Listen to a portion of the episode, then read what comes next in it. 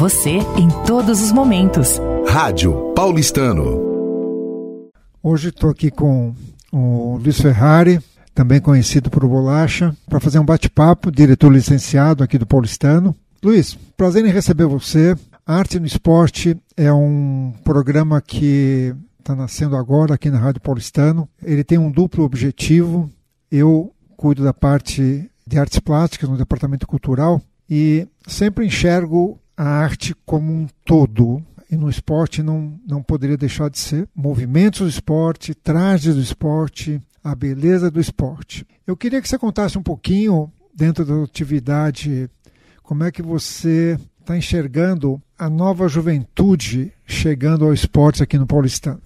Bom, Sérgio, é um prazer estar aqui. Fico muito contente com o convite, especialmente com a oportunidade de falar sobre assuntos maravilhosos, que é o paulistano, Sim. o esporte e a arte. Então, assim, eu acho que é uma oportunidade é que você proporciona aqui incrível, fantástica, né? Eu acho que a, a geração mais nova, né, e eu digo isso pelos meus filhos, eu tenho uma filha de 11, a Martina, e o Diego, que tem 4 anos de idade, são crianças que já nasceram com a tela, né? É a geração que já nasceu aí com, com uma tela é, e ela conheceu diversas coisas do mundo de forma digital antes de ver de fato. Né? Especialmente o meu filho, que é, ele o, mais ainda. o primeiro ano útil, digamos, da vida dele foi o ano da pandemia. Puxa. Então, assim, ele quando tinha três anos que começou, que saiu da, da quarentena, né? Que todos nós ficamos trancados. Então, assim, o futebol que ele conheceu foi pela tela do celular e do computador, a, a natação e tudo. Então, assim, quando ele foi viu as coisas de fato no mundo real, né? No mundo de carne e osso, aqui dentro do clube mesmo, era uma outra coisa. Então é, é um outro paradigma, é diferente do que aconteceu comigo, com você, Com certeza. que veio gente- aqui e encostou na bola primeiro antes de ver um desenho de uma Ah. bola, uma pintura e tudo.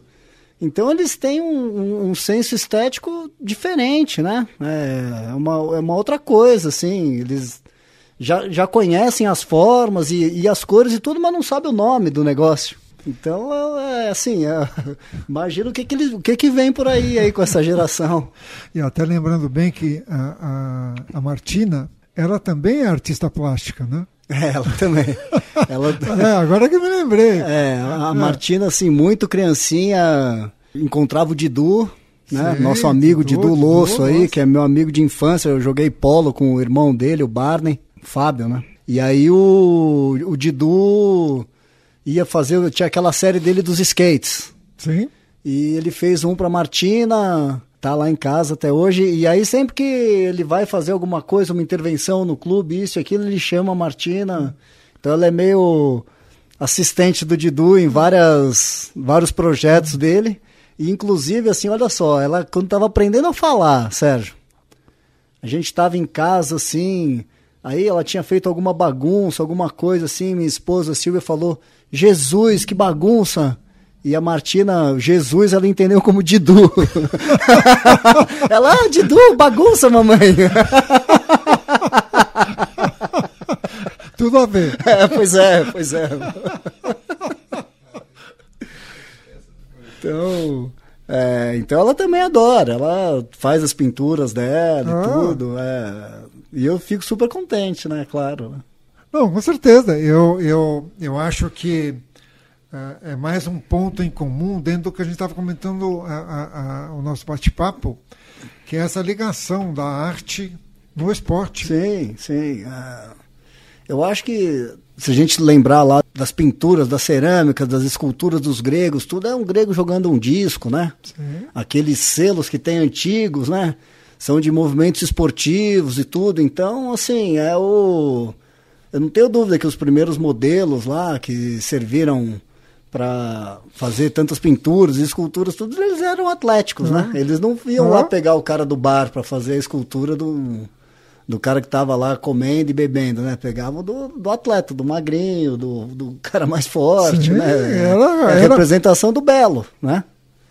Então, eh, e assim, ao, ao longo, você, olha a história da Olimpíada, é incrível, né? A gente pega os pôsteres de Olimpíada, é, ano após ano, as fotos que rendem um evento esportivo desse, os próprios filmes, né, os documentários e tudo. Né? Eu acho que, de uma certa forma, o esporte tem um, um vínculo com as pessoas. Em a variedade de esportes, é difícil você encontrar alguém que não tenha um, um link com algum esporte, né? É, é. Pelo menos alguma coisa o cara vai gostar, né? Com certeza. É, é, isso é verdade. E eu vejo também uma coisa interessante que alguns esportes que eram femininos, basicamente, com pouco espaço na mídia, Uhum. agora com a Rebeca, a, a menina do skate, que agora me fugiu o nome, A Raíssa, é. né? de repente as meninas estão vindo com uma força a esse lado, a, a esse tipo de esporte. Então eu acho que isso é que faz e que traz, e o que a gente espera é que os, a sócia do paulistano passe a frequentar realmente as diversas opções que o clube oferece. É, e, e a gente teve até recente aí, coisa de uma semana atrás, de- recente aqui, não sei quando vai ao ar, mas sei lá, em, no, no início de, do mês de novembro aqui, o paulistano voltando a competir com uma equipe feminina de polo aquático. que não Bacana. acontecia há muitos anos. A gente já teve uma hegemonia aí em 10 anos. A equipe de polo aquático feminina ficou sem perder um jogo. E eu sei disso porque eu estava na categoria de base do masculino e a gente jogava contra as meninas do adulto. E perdia todas as vezes no treino, porque elas eram realmente muito boas. Era a base da seleção brasileira, tudo. Ficaram 10 anos sem perder uma partida. Aí depois de alguns anos e tudo, o polo aquático feminino do clube foi perdendo força, só se deixaram de se interessar e agora voltou. Então Perdeu força o, só o feminino não, ou, o, fe- o- o ou o masculino? o masculino teve uma queda, né?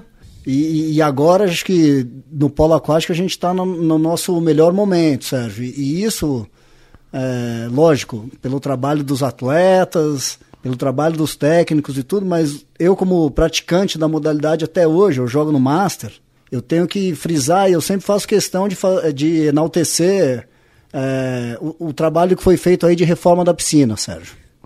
Porque Ah. o que acontecia? Antigamente, essa piscina olímpica do paulistano, ela tinha um tratamento químico que para natação não, não afetava nada, porque na natação você, o atleta vai de óculos dentro da piscina. Mas para o jogador de polo que tem que ir com o olho nu na água ali, sem óculos, aquela química deixava a gente com o olho é, super irritado, você não conseguia depois assistir televisão. Então, Nossa, então nunca- o treino demorava uma hora e meia, depois de uma hora e meia você não, você não enxergava, você tinha que ir embora pra, pra não, e não enxergava, né? E aí houve a mudança da piscina, mudou o tratamento de água, e agora olha os resultados do nosso time de polo aquático. A fonte do- dos atletas é a mesma, são os meninos que começam a fazer natação com a Bia, os professores do polo são os mesmos. O que, que mudou? Pra gente sair lá de oitavo, sétimo lugar para campeão do sub-14, campeão do sub-18, vice do sub-16. A única variável aí foi a água da piscina. E olha o resultado que deu.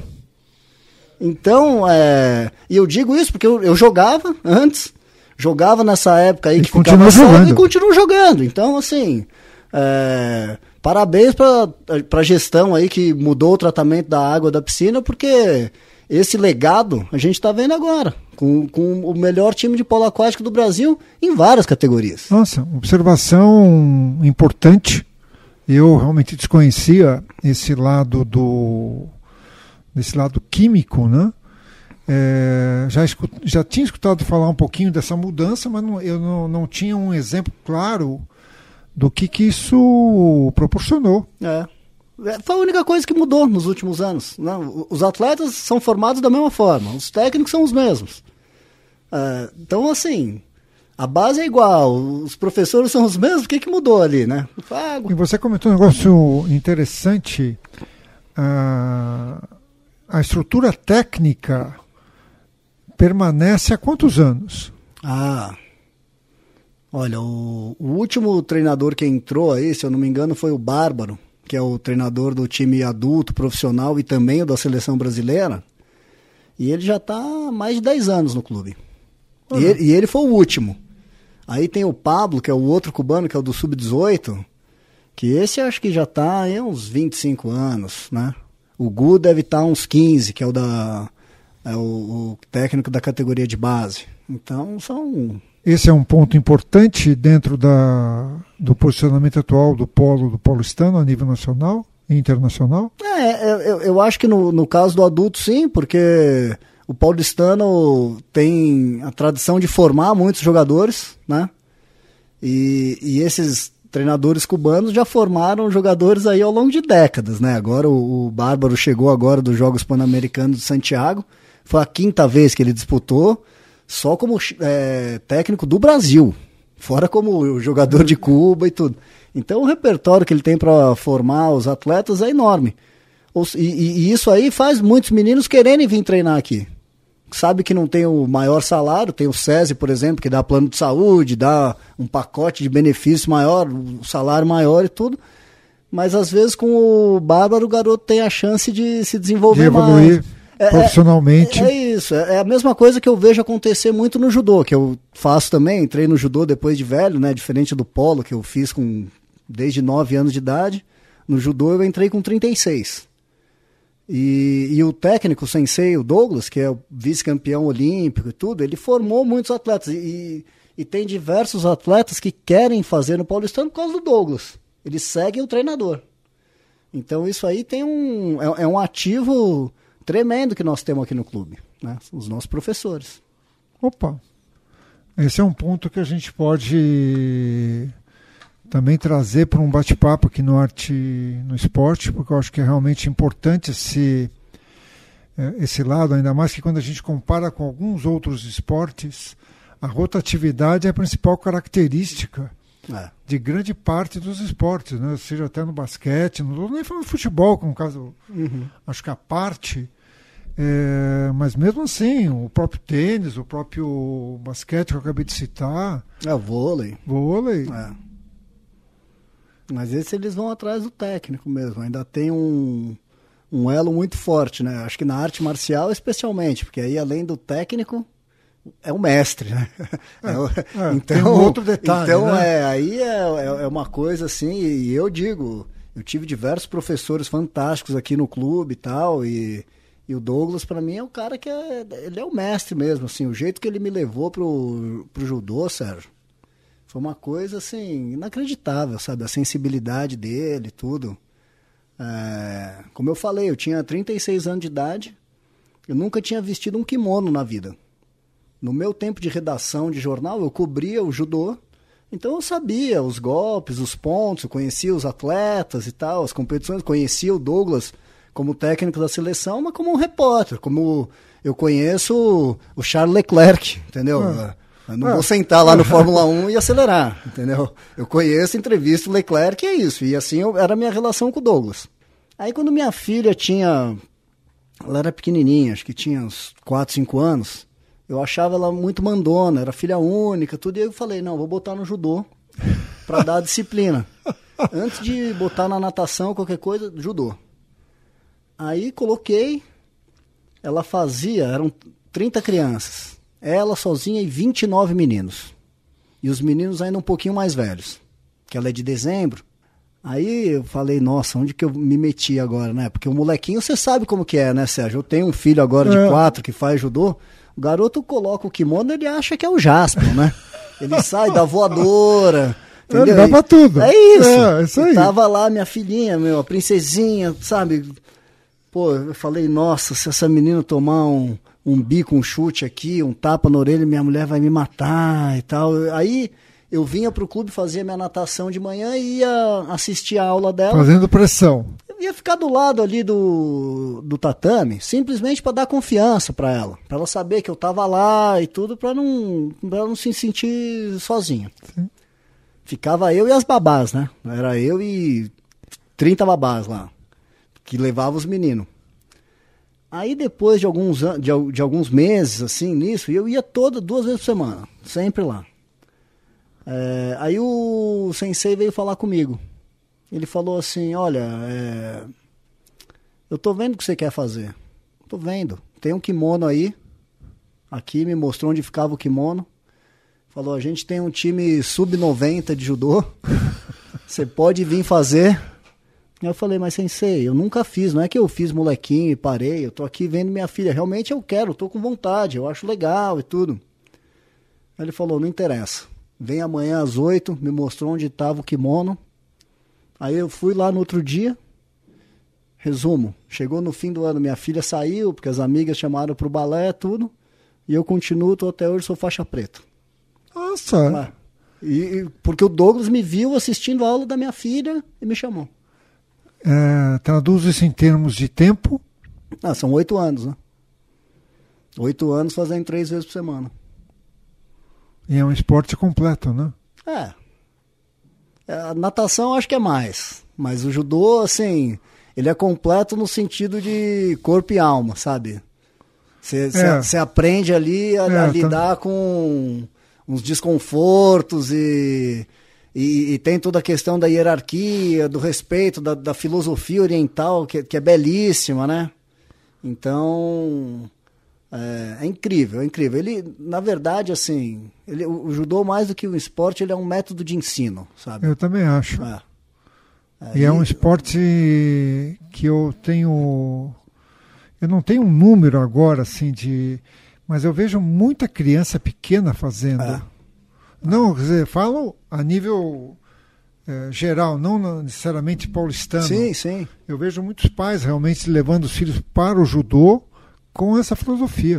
É. Ele, é- ele, na verdade, foi pensado assim, né? O cara que. O, o inventor do judô lá, que é o Shihan Jigoro ele era um tradutor, então ele era professor de inglês no Japão.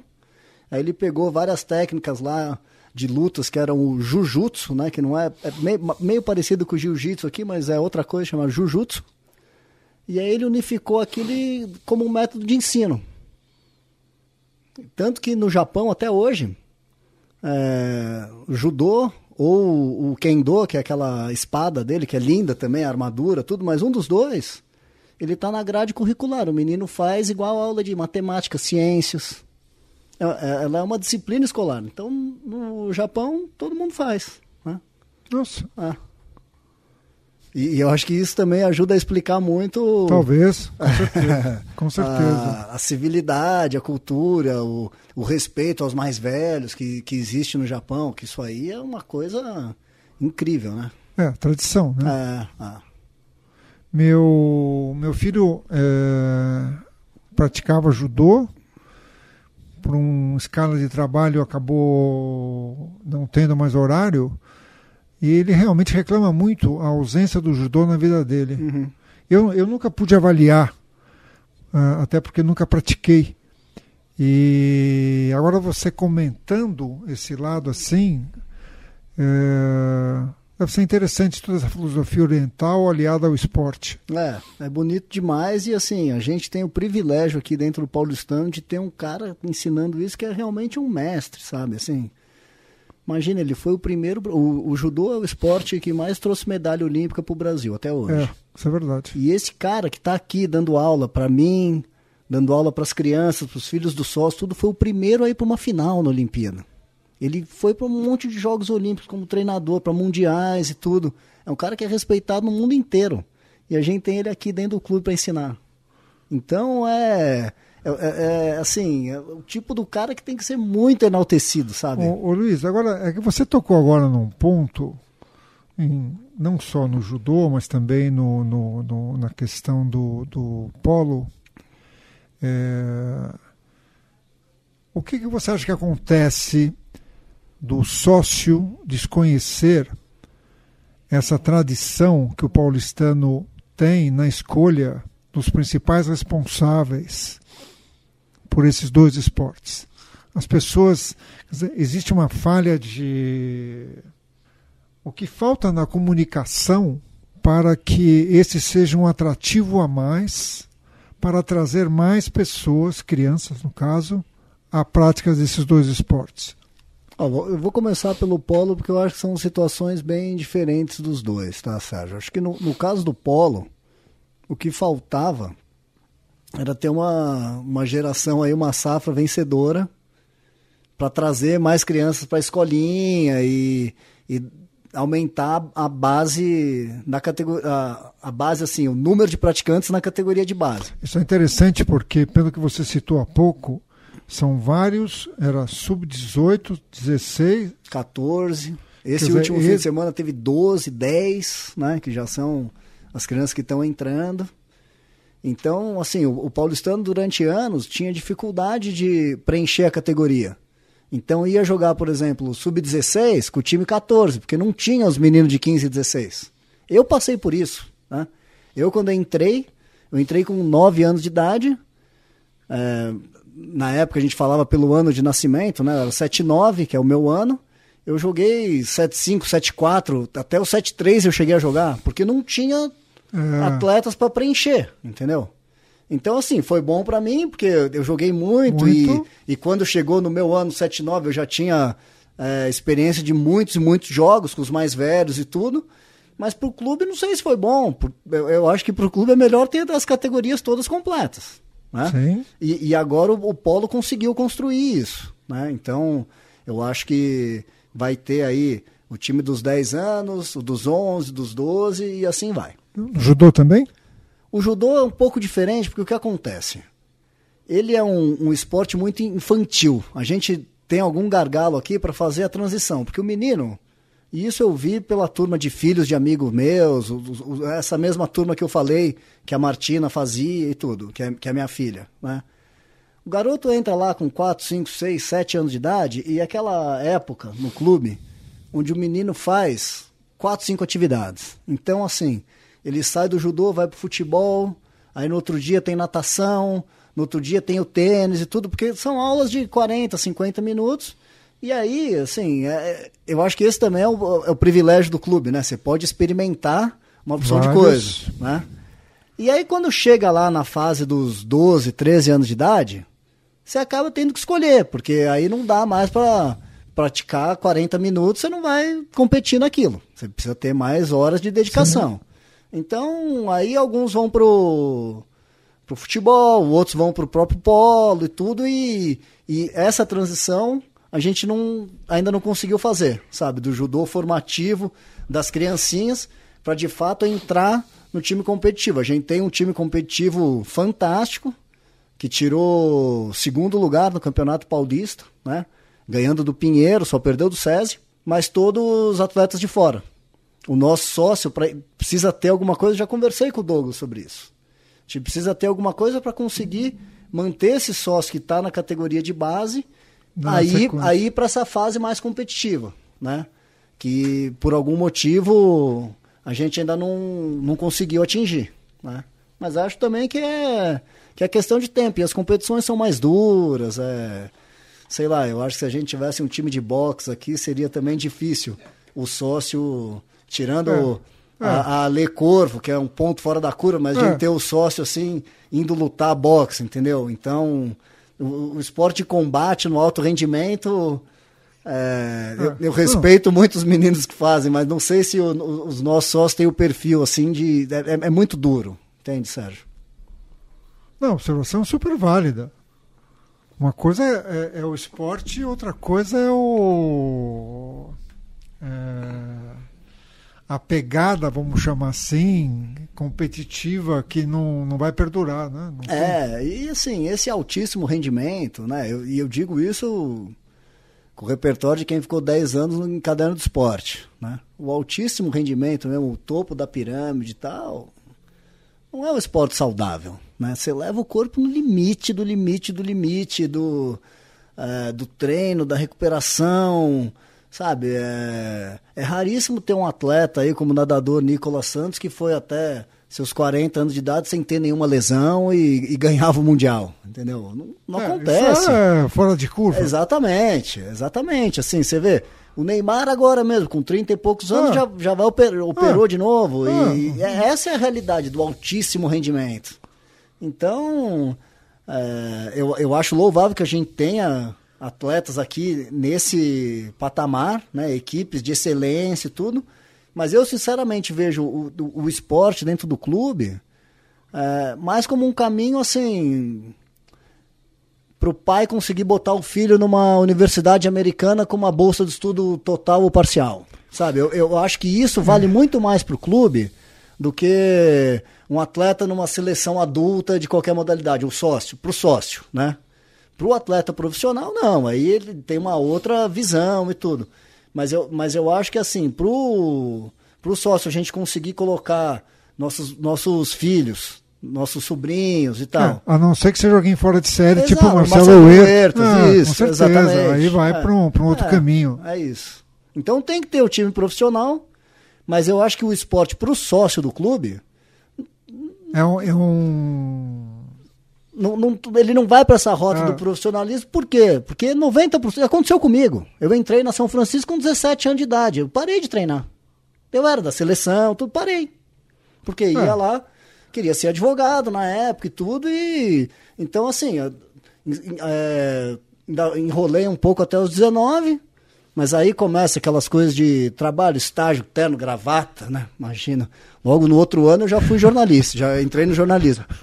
Mas, mas é. Aí sa- saí do polo e, e voltei depois com 30. Quer dizer que o, o jornalismo. Quer dizer, ela nasce nesse momento que você cita da, da advocacia.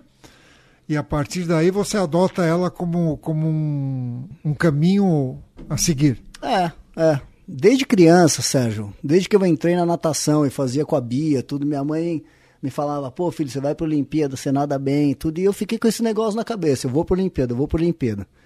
E eu queria, pelo polo seria quase impossível, porque na época que eu fazia não tinha Olimpíada no Brasil, e o polo só vai pra Olimpíada se a Olimpíada for no Brasil, ou no máximo nos Estados Unidos, né? Porque senão a gente não vai.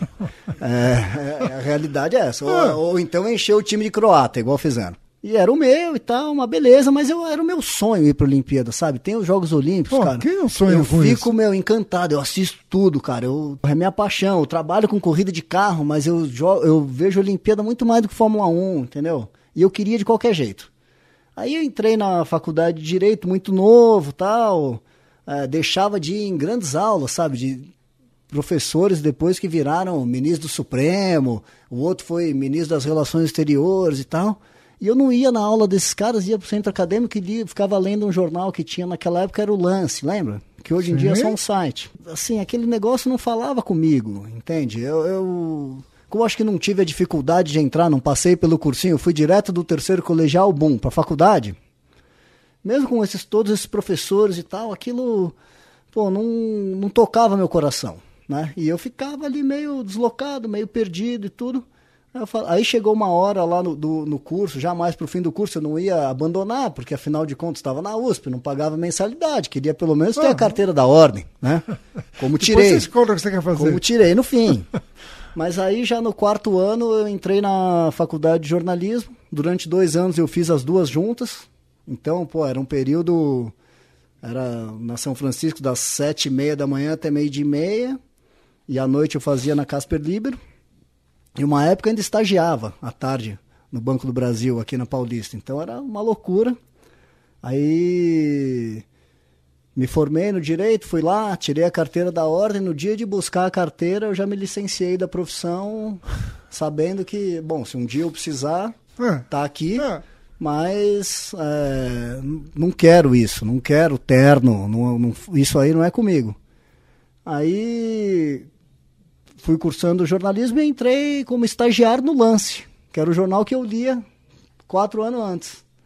Aí fiquei lá um ano e meio, depois fui pra Folha, aí na Folha fiquei dez anos, aí, aí foi isso. Aí foi minha vida de redação. E aí fui pra Olimpíada. Fui pra Olimpíada de Pequim. em Como 2008. jornalista. Como repórter, é, exato. Fiz aula de chinês e tudo pra conseguir, Que sabia? legal. É. Não, tive menor Tive noção. que fazer, tive, tinha que fazer lá e... E era legal a aula de chinês, Sérgio. Eu porque- Imagino, é, deve ser super fácil. porque além do tranquilo. cara te ensinar as coisas, para você entender a língua, ele tem que te ensinar um pouco da cultura, entendeu? Então, assim, pra você entender um pouco o jeito que o chinês pensa e, e faz e organiza as coisas e tudo, é, não adianta ele te ensinar a palavra, ó, isso aqui é um cavalo, isso aqui é um microfone. Ele tem que te ensinar aquilo dentro de um contexto. Então era uma aula de história, assim, era muito legal, cara. Era muito legal. É, é, obviamente agora eu não lembro quase nada, né? Isso foi em 2008. Mas aí fui, aí consegui realizar meu sonho. Esse, particularmente, você cobriu qual esporte? Ou você foi o um... judô era o principal, que o, o, Brasil era forte, candidato a medalhas, tudo. Eu cobri judô, cobri hipismo, que foi incrível, aí que era em Hong Kong as provas. Então aí eu saí de Pequim e fui lá para a China capitalista. Sim, sim. E achei incrível a cidade de Hong Kong. Na, na segunda semana cobri a ginástica artística. Que o gente... Brasil está se destacando pois é, assustadoramente. É, pois é, é, é, lindo, né? Ah, imagine. É, é, as meninas são demais, assim. E por incrível que pareça, Sérgio, consegui cobrir uma partida de polo nos Jogos Olímpicos. Porque teve a disputa da medalha de bronze. O Brasil estava nessa disputa? Não, não. o Brasil estava tava comigo lá na tribuna de imprensa, representando então. o Brasil. Mas, na verdade, na, na final, tinha o brasileiro Tony Azevedo, que jogou pelos Estados Unidos. Ele é filho de brasileiro, nasceu ah. na Califórnia, depois jogou aqui tudo e foi um dos melhores jogadores da, da Olimpíada. Foi para a final, os Estados Unidos perdeu da Hungria, mas ele foi o destaque da partida, o Tony. Mas a, a disputa do bronze era a Sérvia contra Montenegro. E até os jogos anteriores, Sérvia e Montenegro no mesmo país. É, com certeza. Yugoslávia. É, aí eu ofereci lá na Folha, eu falei, ó, os caras que se separaram e era todo mundo do mesmo time e agora vão jogar por uma medalha. Não dá para fazer uma matéria aí sobre isso? Se Montenegro ganhar, pô, vai ser a primeira medalha da história de Montenegro, tal, tudo mais. Aí os caras me falaram, beleza, vai lá, faz. Aí eu fui lá e fiz a a cobertura, torci um monte para Montenegro, porque aí a história ia crescer, mas aí no fim ganhou a Sérvia e publicaram uma foto só. mas pelo menos eu vi as finais, vi, vi oh, a disputa lógico. do bronze, entendeu? E a, é uma coisa interessante que após essa divisão, eu não tenho lembrança da Iugoslávia como um centro esportivo forte. Mas Sérvia e Montenegro, em vários esportes, se destacam mundialmente hoje, né? É, ele, assim, no, no meu, que é o polo, eles sempre foram fortes, né? É, dos, dos ex-países jugoslavos, o único que não é forte é a Bósnia. Bósnia e Herzegovina, né? É, mas tanto a Croácia quanto Nossa, Sérvia e Montenegro, eles são muito bons. São, são os esportes nacionais lá para eles, ah. né? E, e, no basquete também eu acho que teve uma é, geração boa do, uma geração boa, do Vlad assim Divac, como no futebol também, do, né? é, tinha, tem um documentário ótimo daquela série 30 for 30 que a ESPN faz, que chama éramos quando éramos amigos, alguma coisa assim, que é a história do do Vlad Divac com o Drazen Petrovic, que eles eram companheiros da seleção da Iugoslávia e aí foram os dois para NBA e tudo. O Diva que jogava no Lakers. O Petrovic depois morreu num acidente de carro. O irmão dele foi até técnico do Brasil uns anos depois. O irmão desse Petrovic. Só que o Petrovic era croata. E aí era um time ótimo da Iugoslávia. Que eu acho que foi campeão juvenil e tudo, júnior e tal. É, é lindo esse documentário. E o Divac, que era o único sérvio, ficou meio que inimigo. Os caras eram amigos quando chegaram nos Estados Unidos e aí depois virou inimigo, inimigo. Ah. E aí depois morre o, o Petrovic, aí o Divac vai lá no fim, tenta encontrar com a mãe dele, tudo e tal. Esse irmão que era técnico da seleção brasileira, acho que participa também. É super bonito o filme, que mostra bem esse lado, é, como a guerra afastou os amigos lá, né? Luiz, é um, dizer, foi um prazer te receber aqui. Mas eu acho que eu, eu não poderia encerrar esse nosso bate-papo sem saber o que leva Luiz Ferrari ao bolacha. é, essa, essa história passa pela piscina do paulistano. Né? Nessa época aí dos anos 90, todos os meninos do polo tinham apelido. Todos. Ah. A gente tinha um treinador que era o alemão, né? que ele mesmo já tinha um apelido. E aí todos os atletas tinham apelido, era é, Russo, é, o Flipper, que está aqui até hoje jogando com a gente, é, Mia, Galak, Mafalda, todos tinham apelido, né? Por, por motivos diversos. Aí eu entrei lá, eu era, eu era pivete, assim, tinha nove anos, então na época eu era meio gordinho. Eu, eu fui jogar aquilo, Sérgio, eu fiquei encantado, sabe? Então você me olhava na piscina, eu tava sempre rindo, tava, tava feliz, assim. Acho que até hoje eu sou assim. Quando eu boto a touquinha de polo e entro lá, eu lembro daquele dia, com 9 anos de idade, e me Legal, sinto como parabéns. se estivesse. E aí eu ficava lá, gorduchinho, a touquinha de polo, o rosto redondo, tudo, e na época tinha aquela bolacha traquinas. Lembra que tinha uma bolacha traquinas? Acho que hoje em dia não existe mais, que era uma carinha rindo. Não, tipo, provavelmente. Tipo, tipo aquela batatinha frita. Pra Sei. quem, pra quem quiser saber, parece aquela batatinha frita redonda que tem uma carinha Ah, rindo. sim, sim. Era uma bolacha, traquinas. E aí o Foca, que é um amigo meu aí, que é, que é tio até desses meninos que estão, dos gêmeos, e agora o Matias aí, os meninos que estão super bem. O Foca e, e e o primo dele, que era o Marqueira, olharam lá, começaram a mexer comigo, eles eram mais velhos. Ah, tá sempre rindo, ó, traquina, traquina, bolacha, né? Aí começaram, bolacha, bolacha, bolacha.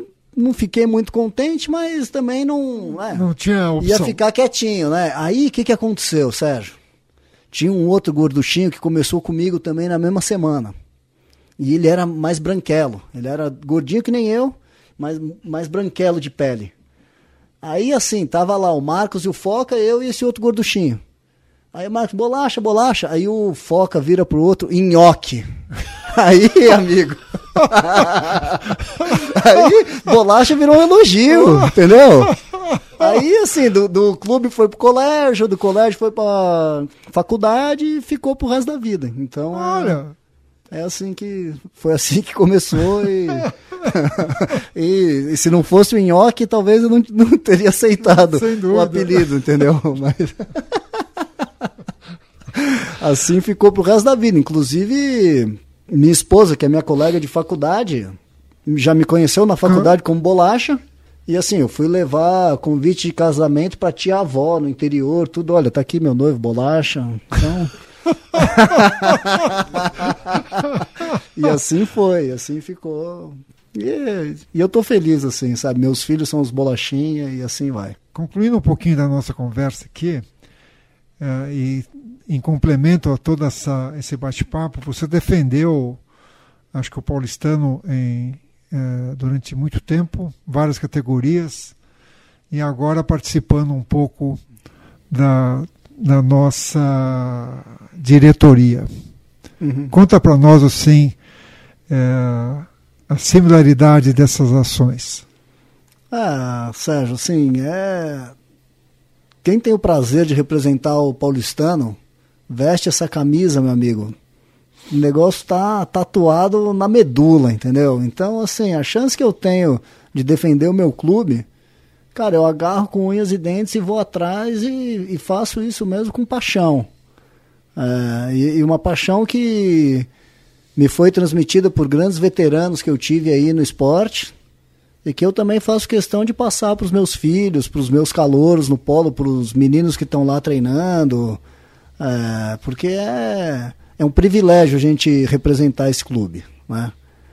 Ah, quando eu fui convidado para assumir a diretoria de comunicação, fiquei primeiro lisonjeado e depois assim tinha várias coisas que eu achava que podia fazer diferente e propus, fiquei surpreso pelo respaldo que eu tive do presidente, dos vices. Então, assim, pô, você acha que é assim? Você trabalha com isso, não trabalha? É o teu mercado. Vai lá e faz, faz, faz. Eu não imaginava, juro por Deus. Eu imaginava que é, eu iria lá cuidar de uma engrenagem, entendeu? E de fato eles me deram todo o respaldo para imprimir minha personalidade numa opção de coisas. Então, pô, quer mudar o projeto gráfico da revista? Quero. Por quê? Ah, porque vai ser assim, assado, a gente devolve anúncio, entendeu? A revista não se paga. Ah, beleza, então vai lá e faz. Pô, tá aí. Os últimos dois meses, revistas de 100 páginas, super avitar. A gente, antes a gente devolvia publicidade, que não cabia no formato Uhum. antigo. Agora sim, tem fila de anunciante querendo entrar. Legal. É, Boa informação. um, um outro ponto. Eu entrei no ginásio Marcelo Borba, depois da reforma, né? Que fecharam a. a- mudou ali. Teve que fechar as esquadrias, tudo. Dentro tava uma caixa de cimento, né? Eu falei, puxa vida, meu. E isso nem era uma questão de marketing, né? Muito menos de comunicação, mas eu, eu entrei lá, falei, me senti dentro de uma caixa de cimento. Um dia conversei com o presidente, falei, ó, por que, que a gente não põe alguma coisa aí, uma arte nessa parede e tal? Aí ele falou, meu, mas o que, que você imagina, tudo? Aí falei, olha, eu imagino. Eu, eu, me lembro a primeira vez que eu entrei no clube, que eu, me, que eu me lembro, né? Tinha em cima da onde é a entrada do banheiro hoje, que tem uma TV ali no bar térreo, ficava aquele painel sim, sim. do de prete, né? E aquilo grudou na minha, na minha retina, assim. Era para mim aquilo é a cara do clube. E eu olhava aquela parede lá dentro do ginásio, Sérgio, falava, cara, vamos fazer aqui um desse aí no século XXI, entendeu? É, e aí cheguei no presidente e falei, olha, acho que a gente podia fazer e tudo e tal. Ele, não, beleza, então, como você imagina? Aí, lógico, tem todas as regras de compliance e tal. Eu falei, olha, então vamos fazer um concurso. Vamos fazer um concurso, a gente faz um edital, faz um concurso, uma banca, propostas separadas, proposta técnica, proposta financeira, uh, e a gente julga, entendeu?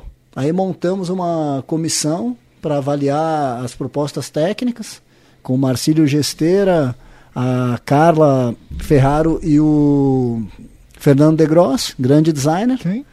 Abrimos o, levamos para o mercado o edital, tivemos 36 inscritos, Sérgio. 36 entre sócios, gente de fora e tudo, gente que veio fazer visita técnica no clube. Aí submeteram lá os trabalhos, acabou a comissão escolhendo o, o do Rogério Pedro, Levamos para a reunião dos vices com o presidente, todo mundo gostou daquele também. Foi o favorito de todos. E é o que está lá hoje.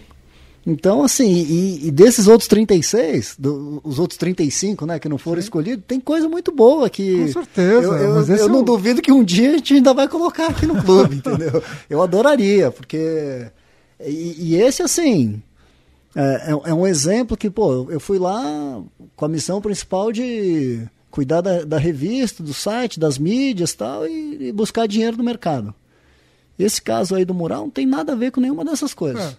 Mas é. o presidente chegou lá e os vice e tudo e falaram, cara, você acredita nisso? Beleza, convenci eles, mostrei e tá lá, sabe? Então, pô, imagina, daqui a 15, 20 anos, meus filhos vão, vão para lá, pô, eu, eu, eu me sinto também é, de uma certa corresponsável, forma. entende? Por isso. E então é, eu já cansei de ver sócios da minha geração aqui no clube que reclamam muito, né? Não, porque a gente não tem espaço para fazer as coisas, é, eu não posso interferir na gestão, é, eu não tenho voz e tal. E, e eu acho que é igual num jogo de polo, entendeu? Você ficar parado lá reclamando que o outro não te passou a bola, meu amigo, você não vai fazer gol, entendeu? Então mete a cara na água, nada e vai lá você. Seja você o agente da mudança que você quer, que você pretende. E é por isso que eu entrei na ah. política do clube. Eu passo muitas horas da minha vida aqui dentro para ficar mimimi, mimimi, fazendo testão no Facebook, entendeu? É, eu vou lá e, e eu quero tentar fazer, eu quero é, imprimir o mínimo da minha personalidade no clube e fazer um clube melhor para mim, para minha família e para todo mundo que está aqui. É, acho Não, que essa eu, é... eu também concordo com você. Eu também tive uma particularidade interessante. Meu pai foi um dos dez sócios fundadores do Monte Líbano, é, um clube que eu frequentei até os 15 anos, por aí. E, e depois, alguns anos depois, acabei entrando aqui no Paulistano. E realmente é um, uma escolha que eu não me arrependo é, em nenhum momento de ter optado pelo paulistano é, em detrimento do Monte Líbano, que teoricamente eu tinha uma origem uhum. familiar direta, né? E, e de tradições é, assim, históricas de, de Brasil-Líbano. Eu acho que o paulistano transmite esse lado mesmo, né? Esse lado assim de um clube versátil em muitas áreas uh, esportivas, culturais. Eu, quando vejo os números que o paulistano atinge na SESC, uh, traz assim a, a, a mente como o paulistano é muito bem servido de uma série de sócios é, que coordenam uma série de atividades esportivas, culturais.